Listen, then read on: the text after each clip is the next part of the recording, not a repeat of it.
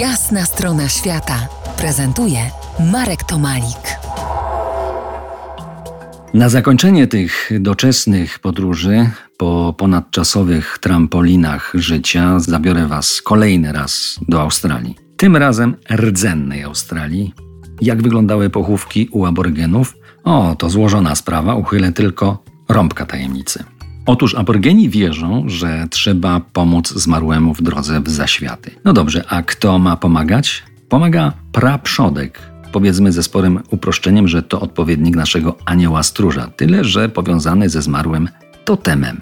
To sfera niejako duchowa, a co dzieje się w sferze obrzędowej, tej powiedzmy bardziej fizycznej, oczywiście z naszego punktu widzenia? Aborygeni grzebali ciało zmarłego jak my, w ziemi, tyle że wydobywali je później, za jakiś czas, aby przeprowadzić akt połączenia z totemem. Zwykle zwłoki wieszali na drzewie, a następnie po pewnym czasie kładli je obok mrowiska. Kości były oczyszczane przez mrówki, a następnie malowane ochrą na czerwono.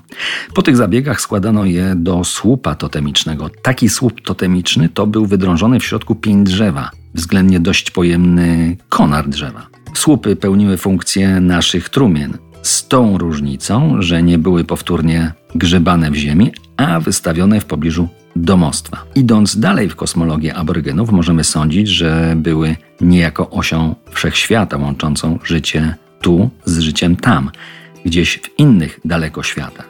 Oczywiście słupy totemiczne były zdobione rytualnymi wzorami w kilku kolorach, ale nie tak bardzo wesoło jak krzyże Wesołego Cmentarza w Rumunii, o, o którym kwadrans temu Wam opowiadałem. Tak przygotowany zmarły aborygen mógł przejść na tamten świat dzięki praprzodkowi. Dodatkowo trzeba było oczyścić dom, który stawał się święty. Szamani z osobą pochodzącą z rodziny zmarłego niszczyli, lepiej powiedzieć odnawiali, oczyszczali wszystko za pomocą ognia.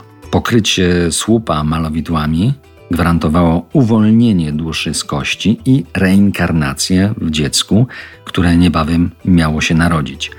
Względna trwałość kości uosabiała niezmienną duchową stronę istnienia. Takie słupy totemiczne można kiedyś y, było obserwować na wystawie Muzeum Etnograficznego w Warszawie na ulicy Kredytowej, a ja je namierzyłem w bliższym mi Muzeum Śląskim na Korfantego w Katowicach, ale to dawne czasy. Teraz myślę sobie, że ludzie, którzy przyszli do tych muzeów i podziwiali te kolorowe słupy, mm, dość miłe we wzornictwie dla naszego oka, chyba nie zdawali sobie sprawy, że patrzą na trumnę. No, może lepiej powiedzieć na atrapy trumien, bowiem aborygeni nie użyczali swoich słupów w celach wystawienniczych, ale za pieniądze chętnie tworzyli podobne, które nigdy wcześniej nie mieściły w sobie kości zmarłych. Jeszcze bardziej kolorowo niż Wesoły Cmentarz w Rumunii czy słupy kolorowe totemiczne aborygenów, Święto Wszystkich Świętych i Zaduszki obchodzi się w Meksyku.